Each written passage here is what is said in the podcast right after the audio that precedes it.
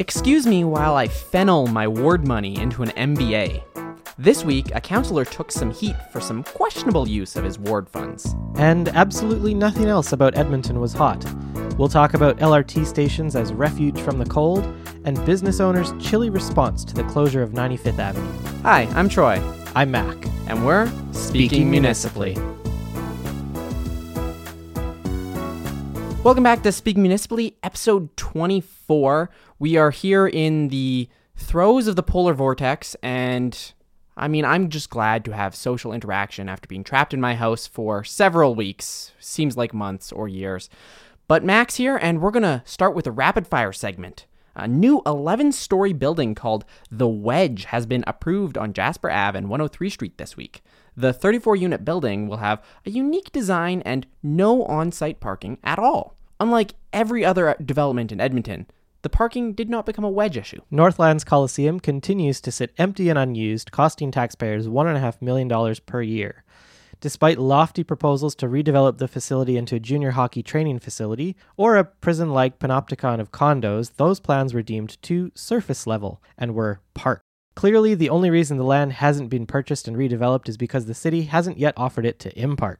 It is the Edmonton way. Like a phoenix, all Edmonton developments start as a surface parking lot and through time, trauma, fire, and fury will all eventually return to their natural state of gravel parking lots. While the EDC likes to promote Edmonton as a great place to live and do business, inexorably by touting the way we embrace our winter city environment, the ice fishing trip EEDC went on was in their inboxes. The corporation lost $375,000 in a scam, prompting council this week to vote to audit them in 2019 instead of 2020 as scheduled. Uh, this continues the rough go at it that EEDC has been having after the Innovation Hub plan was caught and released. Speaking Municipally is a member of the Alberta Podcast Network powered by ATB. This week, we're going to tell you about Let's Do Coffee, which is a podcast produced by the Mawji Center for New Venture and Student Entrepreneurship at NAIT. It is hosted by Daniel Van Vielen, and each episode features an interview with a student entrepreneur or NAIT alumnus. They dive into topics that explore their challenges, questions, and fears involved in operating their companies. Episodes generally come out every two weeks, and you can find that at nait.ca slash Center. So, for the first topic of the day, I want to set the scene. All right, it's 2017. Counselor Dave Loken is a shoe in to win Ward 3. And then this up and coming young whippersnapper named John D for Ward 3, friend of the podcast, he shows up with his $12,000 budget, slaps up some signs and some conservative rhetoric, and ends up winning by very thin margin, but unseating the incumbent. Now let's flash forward couple years, he's into his term. He's had a rough go at it, I'd say, in the first couple years. There were some incidents. And then um, it was an uneventful this week, right? Oh, yeah. He wishes it was uneventful. Uh, the big story that everyone's been talking about today, we're recording this on Thursday, is that good old John D from Ward 3 chose to use money from his discretionary ward budget uh, to pay for his executive MBA. So, to the tune of $44,000 of taxpayers' money to pay for his own education. So, every counselor, they get about $180,000 that's for ward expenses. You know, it's discretionary funding. It's a counselor needs to be able to do their job. So, you know, bus passes or hosting events, little incidental fees that come up this comes from the fund. As well as their staff, as you pointed out. Their staff, yeah. So when you actually look, all of this data is public.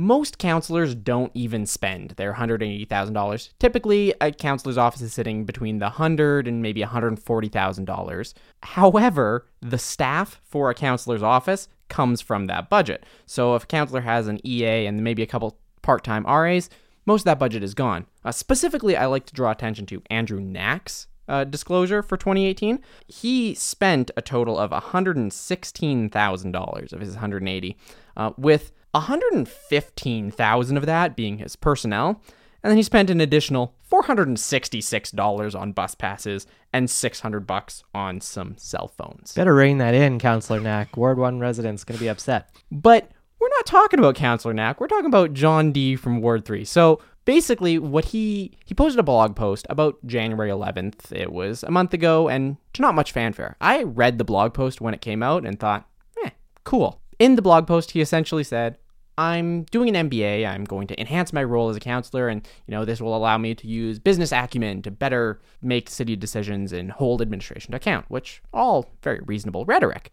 Uh, what he didn't mention was the cost of his executive MBA, which at the U of A is about sixty-seven thousand dollars.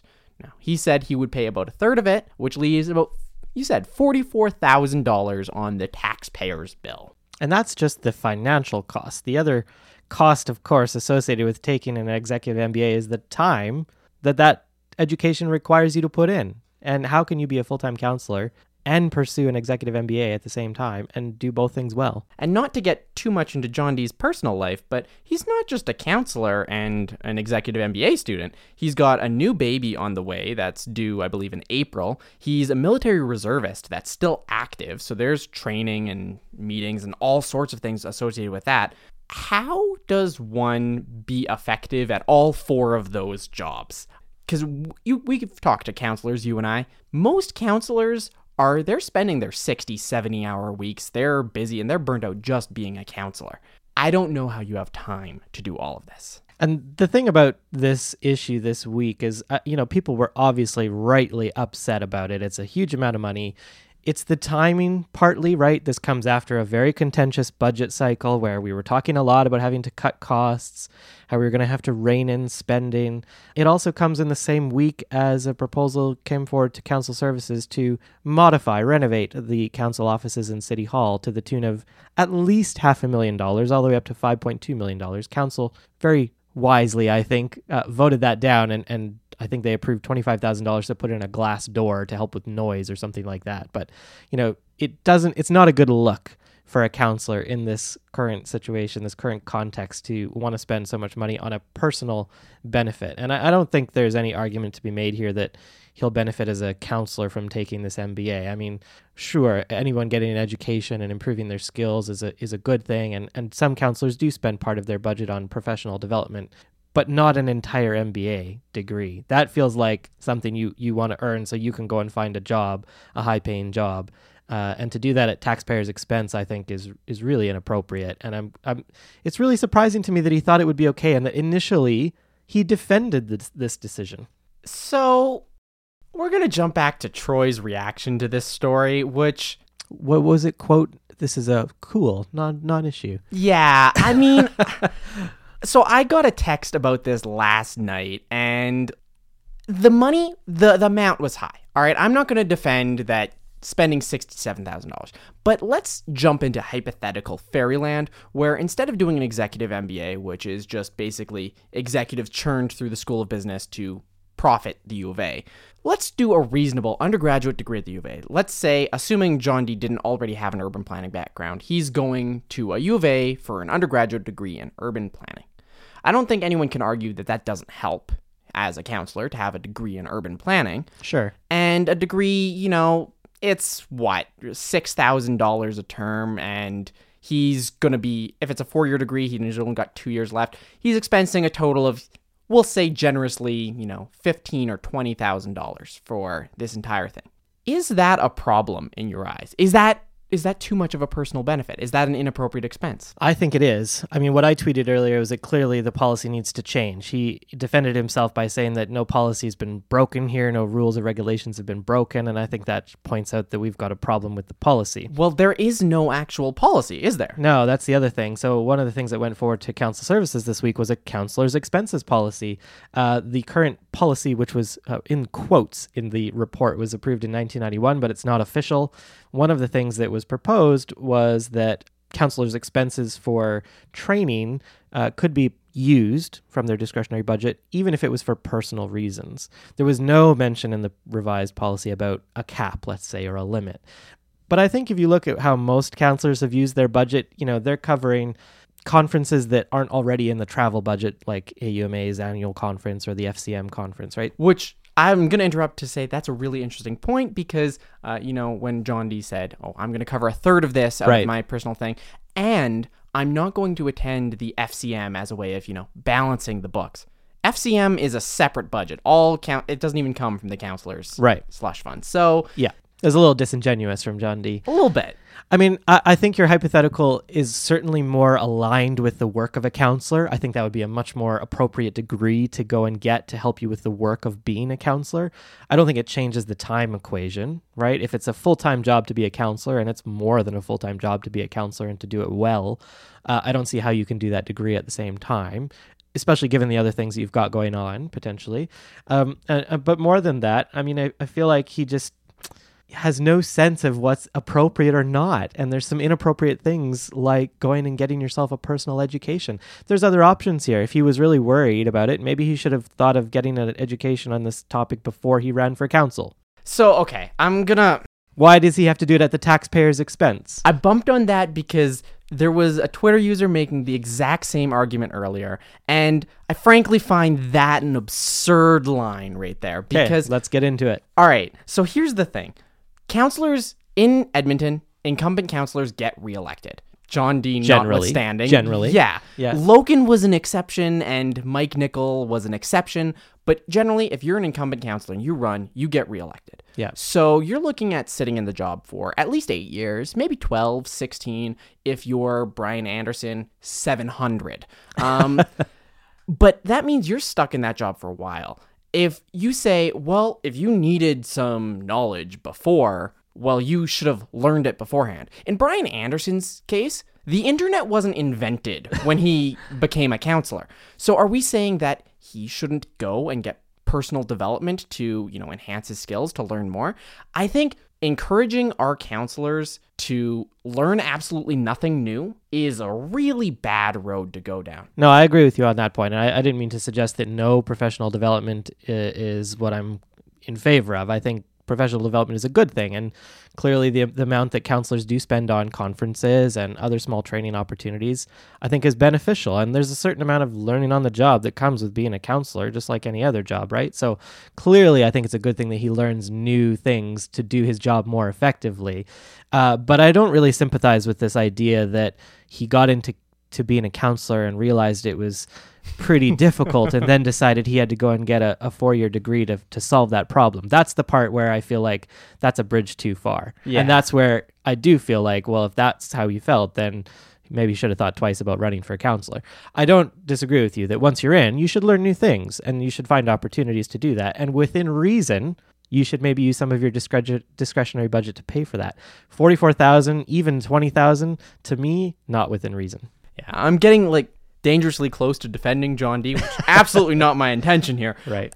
It's just important that, you know, don't throw the baby out with the bathwater. In this discussion, I'm finding a lot of people are saying, oh, well, the fact that he was pursuing this degree is the problem. No, the fact was he was being a bit of a Nimrod and like n- being disingenuous with his budget. And the fact that he was able to instantly say, yeah, I'll pay for it just out of pocket means he can, so he probably should have. Right. Uh, so There's a bit of a smell test here that Yeah. just did not get passed. this this reeks of like you know old like entitled PC sort of Right. behavior that we've seen in politics, and that's the other part of this is if it was another counselor, this might have been a different discussion. But of course, John D ran on fiscal responsibility, on cutting City Hall. Um, you know, famously, he had the tweet from last year when Pride Parade was in town, and he Right. said, you know, I'm going to cut Pride Parade's funding unless I can march in my military uniform. So, like, he hasn't been very generous with budget in the past. So, to expect budget to benefit him personally, yeah, fails a bit of a smell test there. Absolutely. Uh, some other just interesting notes. Uh, in researching this story, some of the stuff I looked into is like, oh, well, you know, maybe John D is the most contrarian counselor. It certainly feels that way a lot. In Yeah. fact, no, he's not. Uh, Mike Nichols still retains that title. I looked at the open data catalog. The people who vote most against uh, motions, still Mike Nickel this term with 120 votes against, and John D coming up with just about 80. So is he the second most after Nickel? He is the second most. Yeah. Uh, interestingly, third place. Who do you think it goes to? Oh, who would it be? Walters? Uh, See, and you're you're thinking you're like, okay, well, who's the other conservative counselors? That might be a good line. It's not. It's Paquette. Paquette. Um, Interesting. which I mean, I guess when you really think about Paquette and you know his belligerent need for free transit, it sort of tracks. but those are some of the interesting facts that came up while we were talking about this 44,000 MBA degree. And recapping the story, the story broke this morning. Yep. And by this afternoon, he was having a press release. At 1 p.m., he had a media scrum with the media and said, "Ah, I'm paying it back." He, Ooh, he tweeted, I think, at 10:45 a.m. to say that he was doing a partial repayment. So Yeah, I mean, the- it was very quickly that he flip flopped on this. The story came out. He doubled down on it for I think about like 35 minutes total, and then it was a retraction. Uh, if only we could get such a retraction for his opinion on traffic safety. Moving on, uh, we mentioned that some business owners were feeling a little chilly about the 95th Ave closure. So, TransEd, the company installing our Valley Line LRT, 95th Ave running Otwell, I think it's Yeah, it's between Connors Road and 85th Street. Is, Yeah. uh, what they wanted to. So just a bit north of Bonnie Doon Mall, there's some businesses on 95th Ave, and Transed has basically been saying, look, if we continue, you know, with delays and traffic, Right. It's going to take us till about 2020 to finish this, like mid 2020. If we just close this road and work hard, we can get it done by the end of 2019. So, should we rip the band aid off? And business owners, they weren't so hot on that. No, they said if they close the uh, TransEd said if they closed the road, there would still be pedestrian access. There would still be some north-south crossings for cars and people, but that wasn't good enough for for businesses who were upset about the idea of closing the road. And you and I talked about this a little bit before we turned on the recorder here, and it seems a little crazy that you know the road is basically impassable as it is. Are they getting a whole ton of business from people driving through the area? Wouldn't it be better to get it done more quickly? Yeah. Isn't so isn't this a repeat of 102 Avenue? And that's the thing that it evoked in me. It's a case where the city is sort of damned if it does, damned if it doesn't. Right. Because 102 Ave wasn't a complete closure for the whole thing, but the businesses complained that construction was taking so long that the reduced access forced them to close and leave. And This was the Groat Road Bridge that ended up taking longer as well than than originally planned because Yeah. things happen during construction. yeah, bent girders. But you have these business owners saying, oh, well, look, we don't want the rows to close completely. We just want this trickle of customers to come in. Whether that's better or worse than having a complete band aid ripped off, I don't know. Maybe we'll need an executive MBA to tell us this. but I'm not a business owner. But I can say, as a resident of the city, I absolutely want them to rip the band aid off. Clo- Yeah, close totally. And Ben Henderson came out and said basically the same thing. He's like, well, you know, construction, people make the joke about there's winter and construction. If we can get the construction done, then that's a win in my books. Absolutely. The thing that you and I both saw about this is pretty interesting is that uh, Transed ultimately has the power to decide whether they want to fully close the avenue or not. Um, but a spokesman said that they would integrate public feedback and hold another public meeting in April to announce its decision. And it's just a bit surprising to us that there's no recourse here for the city of Edmonton to override that decision. Yeah, so I've never been a fan of public private partnerships, which is how the Valley Line is being built. Right. But TransEd is a consortium of private companies, and this isn't the first time something like this has come up. Uh, we had a lot of problems, especially in the south around Mill Woods, about like crossings to get to senior centers and Right. specific road closures. And I know because I live in the ward, and Mike Nickel was saying things like, "Well, I did my best, but Transed says they're doing this," and I step back and think, okay, a group of companies decide to close a road and the government can't do anything about that? Is that really what we baked into this contract? And I haven't read the like 700 pages, so I don't know. But that seems like a really poor way to build an LRT. It does seem really strange that there's no legal recourse here. If you are a lawyer and know something about this, send us an email and we'll make sure to revisit this topic. I suspect what's going to end up happening is TransEd is going to close the road. Like you mentioned in the quote, they're not they're going to take feedback into consideration and then announce their decision. Right. Which seems like a very ominous and like authoritarian way of describing the situation. Really But I combative, yeah. Yeah, I suspect TransEd is just going to announce road closed. Deal with it. Moving on next to still cold topics. And this one, this one, we again talked in the pre show a little bit, Yeah. and we're normally pretty well on the same page for issues. I don't know that we were on this one. So it was cold this week, and what does cold mean in our city? Cold means for people who don't have a home or a roof over their head that they've got to seek refuge somewhere. Uh, in some of the city's shelters, of course, is, is a place that they can go. But I think many people understand that when it's really, really cold, um, homeless individuals or people on the street can go into the LRT stations. And that's not actually the case. It seems that Homeward Trust is now responsible for deciding when and, and when not to open the LRT stations to um, people for shelter when it's really cold.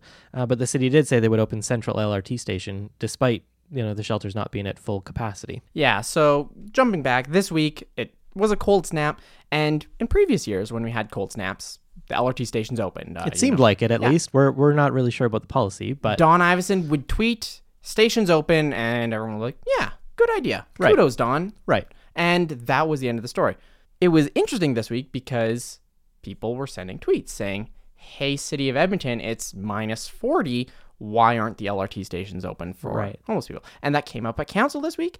And what came up was that the city apparently has some sort of hybrid of policy and procedure where we will open the stations at a given temperature, but if and only if the shelters, which Homeward Trust, it, through whatever metrics they use, declares that shelters are at a certain capacity. So, you know, if we'd be turning people away at the shelters, then they need to go into LRT stations. It's a little trickier than that, even because Edmonton Transit seems to have its own policy about this, saying that you know the stations are open 21 hours a day, and if someone was forced to take shelter there, they would not be removed. They wouldn't kick them out. So it's not clear exactly which policy wins the day. I think really all that's controlling whether or not a homeless person can stay in there, it, they could. It's just this is affecting whether or not Don Iveson tweets about it. Right. Um, so functionally, probably a non-issue for people actually struggling in the cold, other than maybe them not understanding that we can go there as an option. So maybe they don't try. So let's talk about LRT stations as an option very quickly. Yeah. What are your thoughts on allowing people to use the LRT station to stay warm? So when I was listening to council, I thought, you know what? This is a really good idea. This being, we don't open the LRT stations for homeless people uh, when the shelters have capacity, because that's what shelters are for. And shelters have things like they have on-site support staff, they have enhanced security, they have rules. Uh, if a LRT station does not have those supports, but also those enforcements, it becomes an appealing place for people who maybe don't want to follow a set of rules, which can increase vandalism, violence, and I think at the end of the day, at some point, we're going to have someone get pushed in front of a train when they're sheltering in the cold because violence occurs in the station when there's no enforcement and we're not we're not designating these as shelters they're just like emergency refuge so i think it's a pretty good idea The other thing about LRT stations, of course, is they don't generally have public washrooms. Nope. That's something we are severely lacking throughout the city, but especially in a LRT station. So I think they smell like urine most of the time, but you know it's going to get worse. Uh, Yeah, if it's a people are using it as shelter. And of course, I was walking through Bay Enterprise Station last night, and you know, there were two people smoking at the bottom of the stairs and fresh awash with urine uh, that was getting mopped up. This is not how we want to be treating our public places. And now there's a compassion argument to be made, and I'm going to make it. absolutely people shouldn't be out in the cold. But I think if people aren't out in the cold, we shouldn't be taking them away from the places that are designated to help them. But get in your arguments. I think when it's minus 30, minus 40, we want people to be warm and we don't want to have to worry about where they're going to go to do that. If they can't go to the shelter for whatever reason, some people don't feel welcome in those shelters or feel safe in those shelters at the best of times, let alone when it's freezing cold. Uh, I I think as a city that not uncommonly gets to minus 30, we should be prepared for this. Hold on, hold on.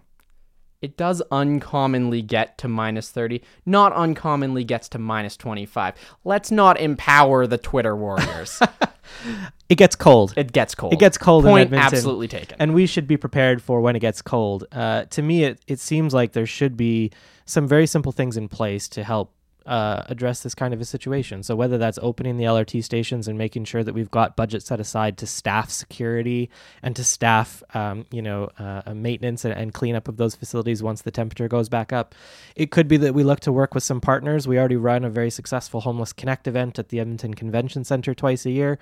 Maybe it's an option to open that facility up with some partners uh, when it gets really, really cold. There's better washroom facilities and, and, and things set up there to support that. I don't really know what the right solution is. It just feels to me like in a city where we do get cold, we should have an answer for this. We shouldn't let people stay outside and freeze, and we shouldn't risk that.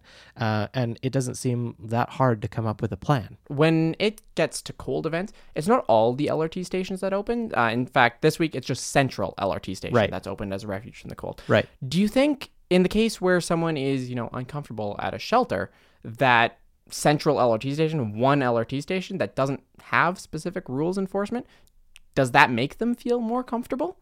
I don't know. I'm not going to try to put myself in their shoes. It may or may not. I think the point is if you're cold, try to get indoors and, and be indoors while it's cold so that you're not going to freeze to death. I think that's really, really important. Um, I, you know, I think I would make the compassion argument beyond uh, homeless shelters here. And go ahead, be the radical one I'm on gonna do it. for a change. So we already do have a policy with Edmonton Transit on buses, right? If it's very very cold or if it's after a certain time of day, they're supposed to let you off not necessarily at a stop, but at a corner, right? Or, you know, somewhere along the route so you don't have to go quite as far. I've been driving around a couple of times this week thinking to myself, it's insane that as a driver I get a left turn advance when that poor pedestrian is standing on the side of the road freezing. Like, I would like to see us when it's minus 30 stop all left turn lanes. I know that's not going to be very popular, but that would be the type of thing that a northern city that is aware that it gets that cold would do. I feel like that's not a huge ask. Yeah, and I mean, when you said that, darn did I ever bump on that. but, you know, having sat in it for 15 minutes or so, it's a reasonable suggestion, just that right now, Edmonton, we do the bare minimum to cope with changes. Right. When it gets cold, occasionally we'll tweet out that you can stay in an LRT station. Right. But we don't actually make any material adaptations to our form. Uh, a better city that was more readily adapting to winter might do changes like that where it says, look, okay, this just doesn't make sense at minus 30. So we should change that. Things like maybe it maybe there are outside heaters, maybe there's bus stations that have those like wire heaters and Right. there's some sort of way that you can, you know, walk two blocks and find a dedicated heated refuge. That those are some changes that might exist if we were, you know, really really committed to this winter city ideal. Yeah, it feels like we've won some awards for our winter city strategy, and yet we're not a very friendly winter city. Do you know we're the most open city in Canada? Tune into last week's episode to find out how that's not true either. Um, do you have any closing thoughts on? I mean, we both agree that the solution here is to just get our asses in gear and solve homelessness. Um, these people shouldn't have to shelter; they should just have homes. Um, and permanent supportive housing is the only way to solve that. Uh, exactly how you do that is a matter of debate that I don't think that either of us are equipped to engage in. But it is something that Edmonton is working hard at, and uh, there's an argument to be made that you're right. We should be solving the the root cause here, but while we do that, we can be compassionate, Yeah. help people stay out of the cold. Yeah, and I mean, I just want to say I don't want people to freeze in the cold. I recognize that I was complaining about the smell of urine in an LRT station. I do recognize that it sucks to be cold and that I didn't want to go outside in the middle of the day today.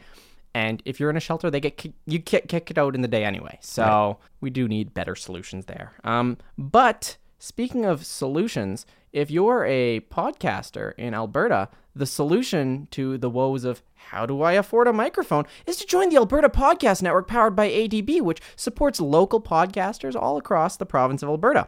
And if you live in Hazeldean, you have an extremely high density of podcaster support because my neighbor, Eric Newby, is also a podcaster in the Alberta Podcast Network powered by ATB, and he hosts a show called Pop Cycle. And they recorded a little teaser trailer, so we'll play that clip now with the magic of technology.